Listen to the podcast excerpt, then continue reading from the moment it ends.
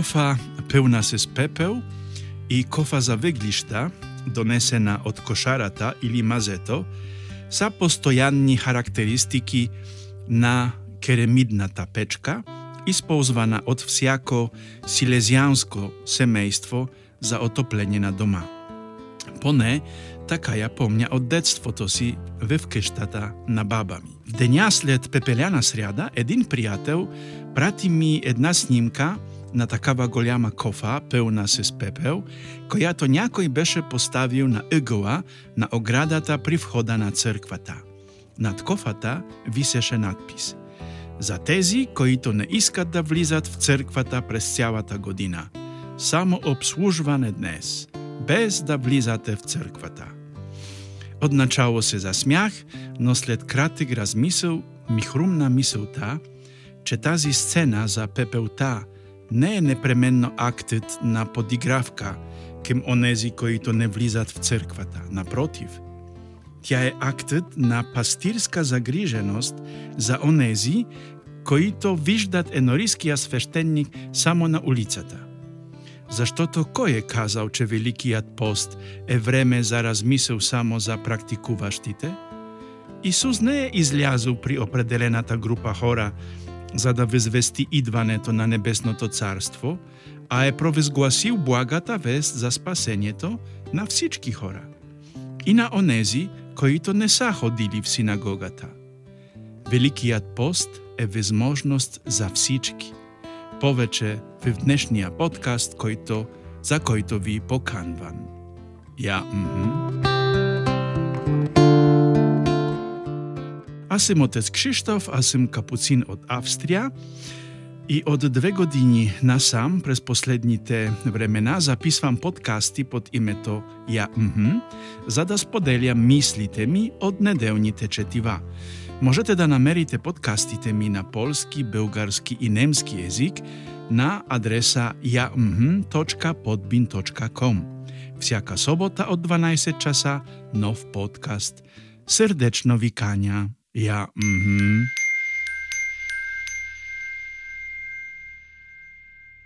Nijewy w Austriana skoro imachme podoben obiczaj, wsyszność od skoro imamy podoben obiczaj, sys pepełta.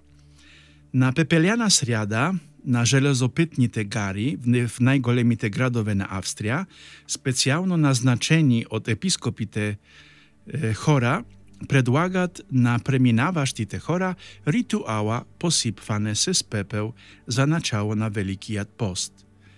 Може би този обред ще провокира някого да се замисли за живота си и ще го насочи по пътя към Небесното царство. Кой е казал, че Великият пост е запазен само за практикуващите католици? Исус призовава всички към обръщане – Исус казва да променим посоката на своја житејски пет, ако тя не е насочена кем петја кем Небесното Царство.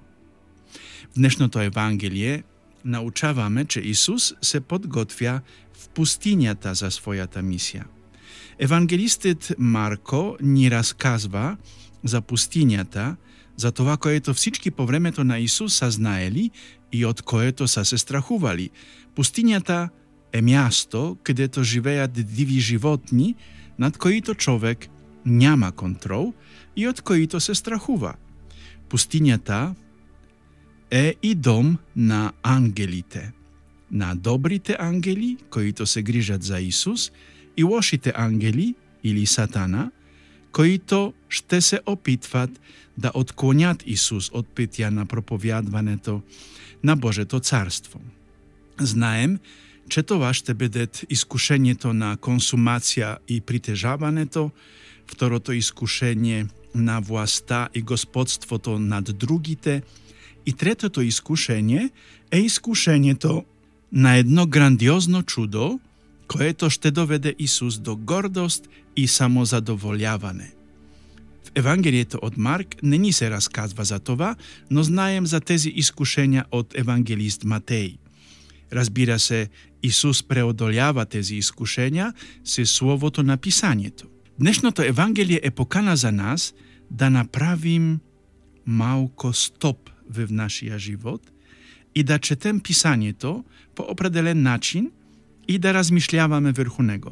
Това е покана кем всеки човек, независимо од неговата вяра.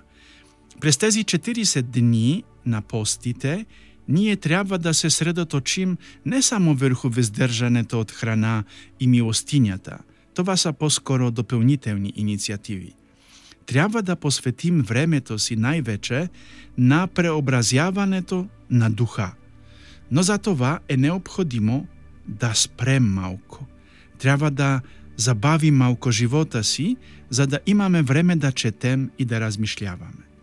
Tovasa samo sedem sedmici przez cała godzina. Mnogo enorii, mnogo cerkwi też te predłożat 3 ili 4 dnevni wielkopostni uprażnienia za wiarwaśtite, zadani dadat dumata zaraz misu wyrchu żywotani. Zachora takoi to sa alergicznikiem chodene to na cerkwa, ima internet – кедето ще намери много прекрасни хора, не само духовници, които ще ни предложат други варианти за размисъл върху себе си и живота ни. Най-важното е, че всички тези инициативи ще ни водят в една и съща посока, а именно да преживеем най-важното събитие на нашата вяра, а именно пасхалните събития, меченичеството и воскресењето на Христос. Преди да излезе за да се изпълни мисијата, Исус се упражњава, средоточава цели 40 дни во пустињата. Аз, например, приканвам всички християни, активни и неактивни, да променят начина по който функционират през тези 40 дни. Забавете малко темпо си. Вземете Библијата ве вреката, четете малку, дори само по 10 минути на ден. Предлагам ви да прочетете Евангелието од Лука. Започнете од там. Евангелието на Лука е најблиското до нашиот начин на мислене и од тук и насечењето да се чете това Евангелие. Възникват въпроси, запишете ги. Можете да ги запишете и да ми ги изпратите или дори да ги потърсите в Google. Винаги в краја на четенето се питајте какво ми казва Бог през тези 10 минути, как ме докосва в живота ми, има ли нешто което мога да осезная од това, което Той ми казал? Најважното нешто е да прекарвате времето с живото Божје Слово. Дано този великият пост ви доведе до радостното празнуване на Воскресението – за да можете да разберете, че всичко това се е случило за вас, а не за някакви анонимни хора. Вярвам, че Бог докосва всички сърца, независимо от духовното ви състояние, независимо от религията ви, независимо от отношенията ви с Бога или църквата. Не бедете безразлични през този великопостен период. Отворете сърцето си – Няма да загубите ништо, а може да спечелите всичко. Кураж, братја и сестри, нека Господ да ви дари мир. Амин.